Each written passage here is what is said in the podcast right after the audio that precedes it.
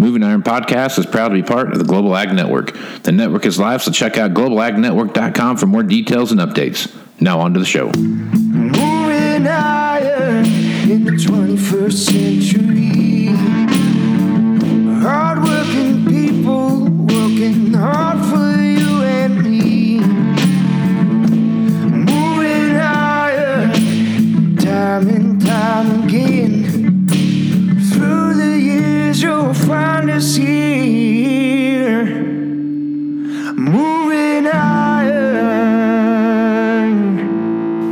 Morning and welcome to Moving Iron Podcast, the market rundown with Angie Setzer. Angie, how are you this morning? I'm good. How are you? Oh, if I was any better, I couldn't stand it, Angie. Things are just, just that good. Right. All right, so there is obviously, like usual, plenty of stuff to talk about. No lack of things to talk about here. Um, we've got this, uh, I guess, ongoing China China thing still happening. It's kind of back and forth. We've got the Mexico thing now that just kind of sprung up on us here out of nowhere, and that's Yeah. I guess they're all kind of at the table now. Mexico's showing all their all their documentation about how hard they're trying to uh, to fix this issue so they can go along with it, and then before we got started, you brought up that maybe they're trying to get a uh, a jump on this five uh five percent tariff thing, and they bought a bunch of corn. It sounds like so. Allegedly, the, uh, allegedly, bought a bunch of corn. Allegedly, yeah. So- Alleged corn. But, Yeah, um, I mean, there's there's a lot going on. Um, you know, and and so right now, uh, the China thing. As far as I'm concerned, it's over. We broke up. We're done. So at this point, it's all about just getting your hooded sweatshirt back um, and your mixtape with the "I love you" written on it, so it doesn't get out. You know. Mm. Um, I think really eh, the Chinese headlines, the Chinese conversations. I think that I think that ship sailed at this point, unfortunately or fortunately. I don't know. Um, there's going to be a lot of news uh, groups that are still going to focus on on what's taking place. Obviously, it has some pretty extensive uh, implications for things outside of the grain and commodity markets as well. You know, with with what's taking place relation wise, what we'll see happen from an import standpoint. You know, does my uh, uh, CD player at Walmart go up in price by 20% or, or whatever. So, I mean, it's, it's not, um, it's not over, but at this point in time, I think it's been 15, 16 months. I, I, I think we're, we've learned the new world, right? Um, we'll see what, what happens as we go forward. The, the biggest question now is Mexico. What does Mexico look like? What's taking place with the Mexico thing? We have the USMCA taken care of two, three weeks ago. And now on Monday, we're talking about putting tariffs in place on, um, you know, everything from Mexico. Now, the one thing that we've seen that's been most interesting to me is I have not seen a comprehensive list of the ways Mexico would react. So everyone's assuming that corn would be one of those things that were targeted. But I had seen an article there here recently that, that basically on the list of things of uh, imports into Mexico from the U.S. that would be have retaliatory tariffs placed on them. As far as I've seen, corn isn't on there. Um, and you have to remember that we imported, shipped a lot of corn into Mexico uh, prior to NAFTA and, and things of that nature. We figured out ways around it. We've done it with Canada. We had some some retaliatory tariffs put on when we were working in uh, into the, the Canadian market. So um, the problem that we have right now, really more than anything, I would say, in the market structure, because I'm getting a lot of people saying, you know, Angie, what's going on? We've got a significant amount of corn that's unplanted. It's June 7th. Why is the market lower today? Well, you have to remember that converting the market from one standpoint to the other, it's a lot easier to go bullish to bearish really quickly, you know, elevator up or escalator up, elevator down, Right. um, than it is to go from bullish to, to bearish. So, or excuse me, bearish to bullish. Right. Sorry. Um, because, you know, it's, it's really easy to be like, oh, you know, we're bullish, we're bullish, we're bullish, we're bullish. Oh, we've overproduced, our demand's been cut, we might as well sell off. Um, you know, right now you're trying to convince a bunch of people that have been married to an idea that we're going to be choking on corn for the next foreseeable 27 billion years. Um, you're trying to, to kind of tell them, um, oopsie, we don't have the crop that we thought we had. Right. Um, and so that's that's really a, a struggle for a lot of people to understand. Um, you're really kind of expecting people who have no concept of what goes into producing a crop, who just think as long as you seed it, you can seed corn until the Fourth of July. I mean, I'm getting a lot of people telling me even that uh, Well, the bullish planting report. What bullish planting report are you seeing? Because the planting report that we got on Monday was below trade expectation. It showed us we have 30 million acres of corn unplanted. The day prior to the crop insurance drop dead date, Right. not drop dead date, excuse me, the prior to getting into late planting, which you have to remember, a lot of folks in the Corn Belt, even if they are planting, they're planting throughout the very late planted period. Right. Um, you know, so there's just this idea of, well, we'll get it planted. Uh, I actually saw someone earlier this week say, well, we, we still have a chance to make trend line yield. Um, so there's some real uncertainty over what supply looks like, um, what we can do. I mean, genetics are magic apparently. So it's Yeah. 500 bushel potential in the bag. So as long as you just throw it, just go ahead and, and air, seed it with a helicopter at this point in time, we'll have a record crop still. Yep. So that's kind of the, you know, that's one frustrating side of things. Um, the second frustrating side is, is even if you do have someone recognize, okay, supply has been cut, that's concerning, they're still holding on to this demand bear sort of ideology where, well, ba- demand's going to suck. And demand, you know, demand sucking is going to offset all of this loss in production. We're going to be okay. And not helping, obviously, is Brazil um, shipping corn into the southeast, which, by the way, is not new. It happens every year. Right. The USDA has us down for 35 million bushels of corn imports, and uh, last year, this year, it's not new. Usually, we we import about a million metric ton of corn into the southeast from South America. Maybe last year it wasn't quite that much from South America, but they had a crop failure. Um, overnight, there was a lot of rumors that 40 to 42 cargoes of corn had been purchased by the Mexico buyers from Brazil. Rumors. Let's Right. let's uh, let's go ahead and, and uh, go back to the the conversations that we've had about China. Um, We're two weeks away. All of those fun rumors that came out then. You know what I mean? I Yeah. think we would have learned our lesson by now that if someone doesn't put their name on it, hmm um, it's marginally true. Right. I think at this point in time, at Yep. best. I mean, if you're not willing to say, "Yep, I sold" or "I traded these cargoes," you know, then it's just someone talking about something. Probably someone that's cra- stuck in a bad position trying to get this market talked down is is my guess. But maybe that's just a conspiracy theory on my side. But you know, so obviously, you have to look at reality and what's taking place. Is is my take on this and reality is at the start of the week we had 31 million acres unplanted what's gotten planted this week let's go with the okay we're going to have the best planting pace out of the entire spring and get 30 get uh, uh, 20 million acres of the crop planted so what's that you know 20 million 20 million acres basically not quite i'm not going to sit here and, and bore you guys with the actual math but so we managed this week to have the most progress that we've had magically um, what does that mean? So we still have 10 million acres unplanted, five to 10 million acres unplanted. So we're let's let's go ahead and take a look at, at how many acres that takes us down to. Um, we're probably in years that you have very wet years like this, you tend to see an increase or supply disruption of some sort.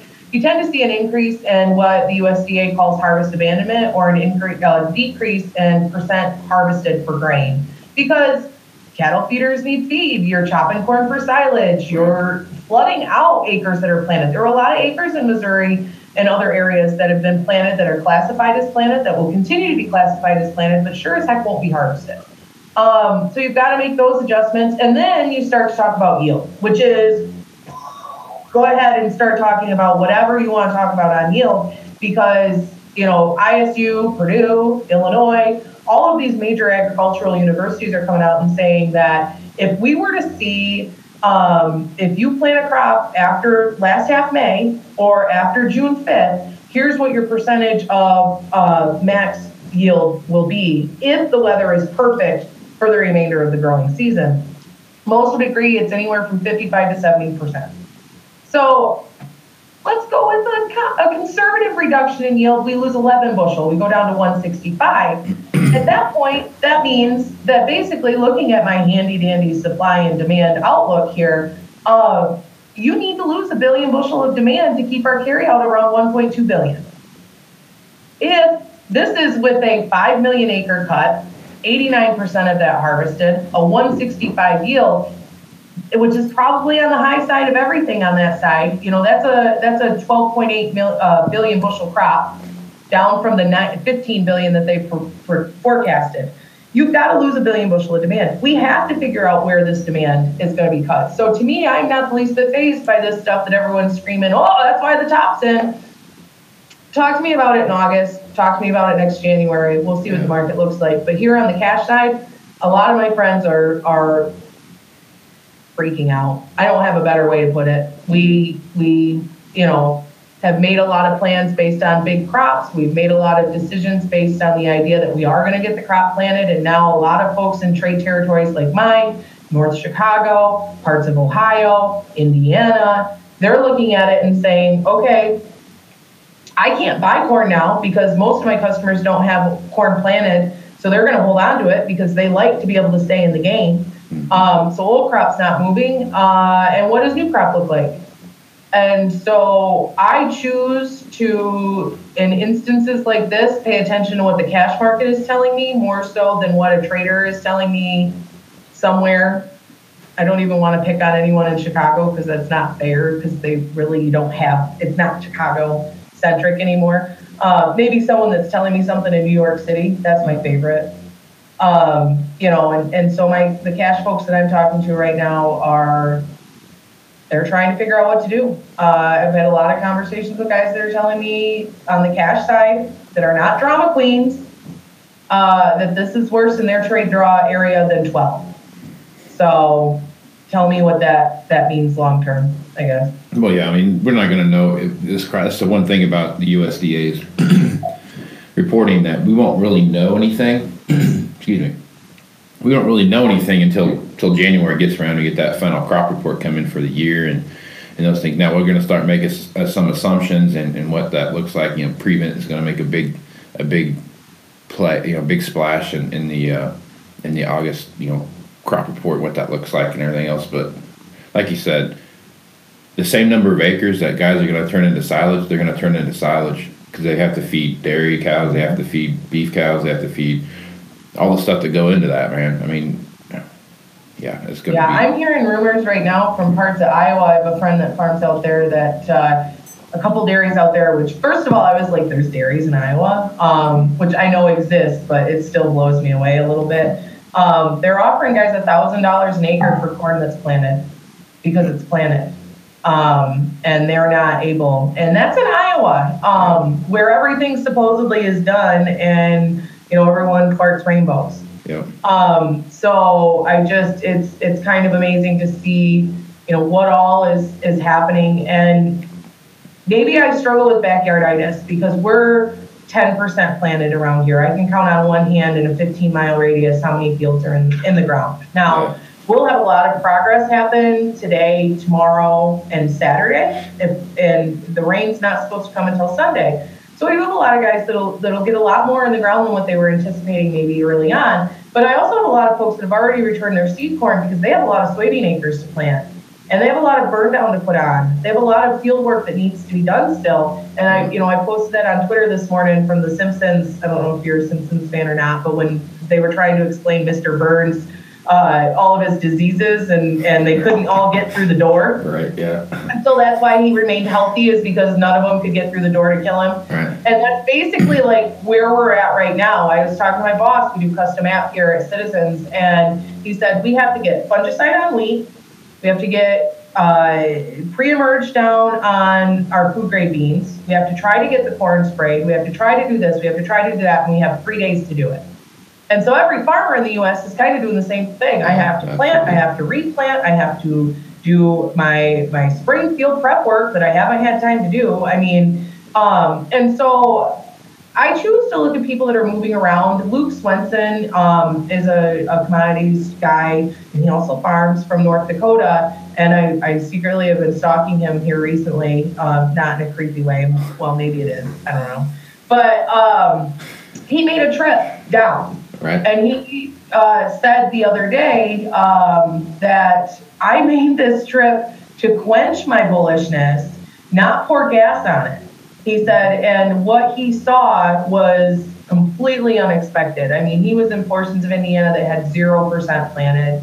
Um, I have friends in the Toledo area that have 0% planted. And like I said, it's June 7th. So a lot of folks are saying, oh, well, look, that planter's rolling. Okay, well, you have to also remember that there's a 2020 rule to be able to maintain a discount on crop insurance Right. to keep your units Mhm. um, in a smaller level. So you have to plant X amount of acres of something to be able to be able to get prevented plant coverage on the rest and keep your enterprise unit designation. I think it's enterprise unit designation. Um, Yep. and and so you have to plant a certain amount of a crop, or you lose ten grand or whatever, however many grand. I have a smaller farmer that that's it's ten grand. Um, and he's a smaller guy, so imagine, you know, and so that's the other thing is some of these planters rolling, you know, might be slightly disingenuous in the sense that uh, they're just doing it because they have to. Um, you know, uh, other guys have told me that doing prevented plant is awful because it's hard for weed management and things like that. So they're going to try to get a crop mudded in eventually. They're not really anticipating much in the way of production, but they're going to do it. Um, other folks are really working on soybeans at this point. Um, so your planter's rolling, but maybe you're seeing a conversion over to soybean acres from corn simply because um, you still have a reasonable yield window on soybeans right now versus um, trying to get corn in the ground. Right. So know. Yeah. I'm not an agronomist, but I can tell you everyone I talk to is talking about seeding disease, talking about returns of corn, uh, bags of corn seed, um, all of these things that are telling me that this story in on the corn side especially is not over. Um, you know, and don't even get me started on everyone that's suddenly realizing we don't have winter wheat really to cover the issues that are out there right now on new crop. Because, uh, hello, I've only been talking about that since November, but hey, welcome to the party. We don't have any winter wheat, so yay. Yep. Yeah, the winter wheat things. That's that's probably that's a that's one of those unreported stories. Really, I mean, so everyone's so focused on corn right now, but the winter wheat is actually in a from a from a production standpoint wise, it's in a worse position than corn is. I mean, Yeah. every, they're getting rain on winter wheat in Kansas and Oklahoma and Texas stuff like that at the worst possible time they could possibly get it. So there there could be some. Uh, you know, Missouri, Arkansas, Yeah. Louisiana, uh, Kentucky, Illinois, Indiana, Ohio, Mhm. Michigan. Our head scab rate is is very high. So the Yeah. only thing worse than having reduced production, like we're looking at right now, is having reduced production of, of a really crappy crop. Yep. Um, and the other thing is, is in Ontario, um, which Ontario imports or exports. I guess we import a lot of Ontario wheat here in Michigan and into the Toledo market structure. Uh, and guesstimate that I talked to someone. First of all, acres were down a million from intentions. That was announced in like January, maybe even like earlier than that. Um, of what was planted, that you know, that lower number planted, of what was planted, uh, an estimated 60% um, was basically deemed uninsurable by their crop insurance agency. And in Ontario, you or Canada in general, from what I understand, I'm explaining what was explained to me. Um, if you take that into production, you can, but it, there's no insurance for it. So, so you can decide, okay, I'm going to take this into to production that's been marked as uninsurable, but you're not going to be able to make a claim. So that's pushing a lot of guys to go out and actually tear up wheat that you know may produce 40 bushel the acre or something like that. Which I've got to point out in Michigan and Ontario, an 80 bushel crop is a disappointment for us. So we hear a lot of 40, 45 in the southern plains.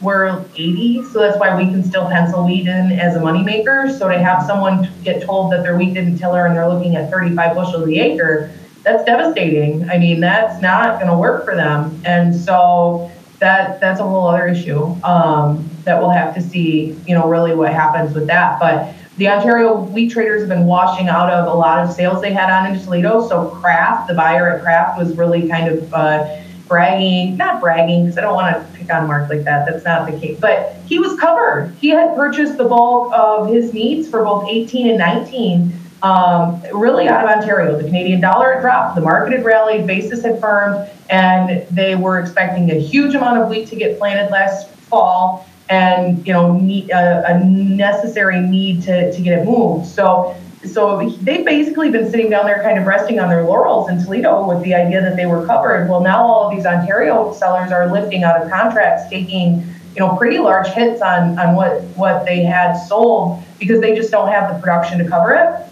And the feed market there is resulting in values that are closer to you know an 85 over into my local mill here which right now they're paying, they're saying they're going to pay five over. So the Ontario crop at this point is going to stay in Ontario, and, that's something I'm watching too. I mean, there's a lot of things that are going on, and really, when it comes down to it, you need to talk to your local cash trader more so to get a feel for what's actually taking place than someone that's reading headlines and regurgitating them to you in some way, shape, or form. Yeah.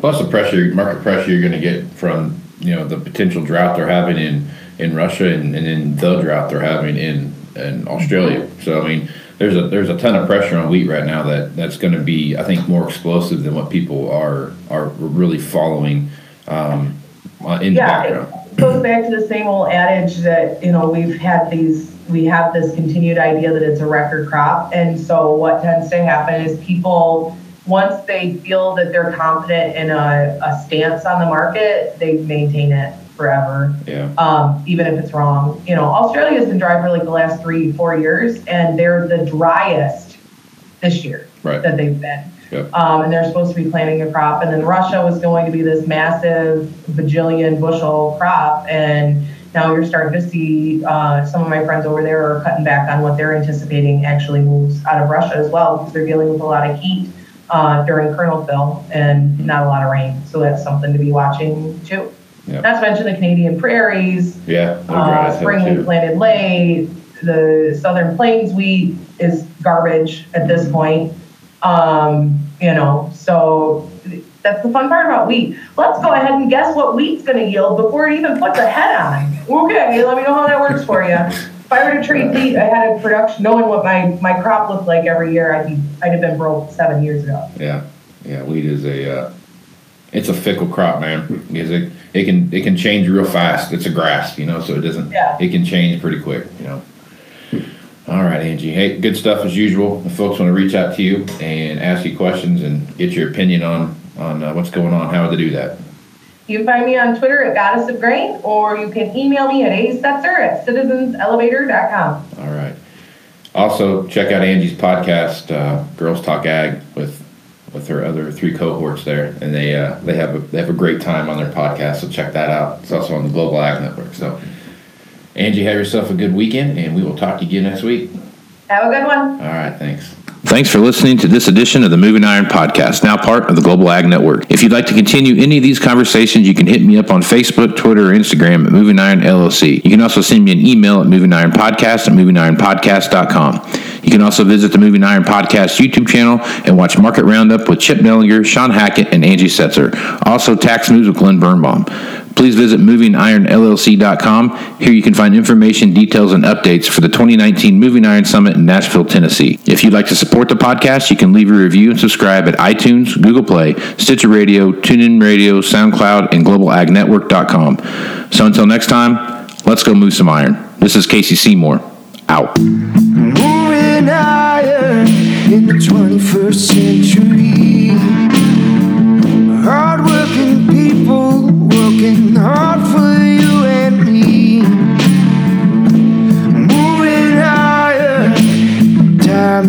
Time again.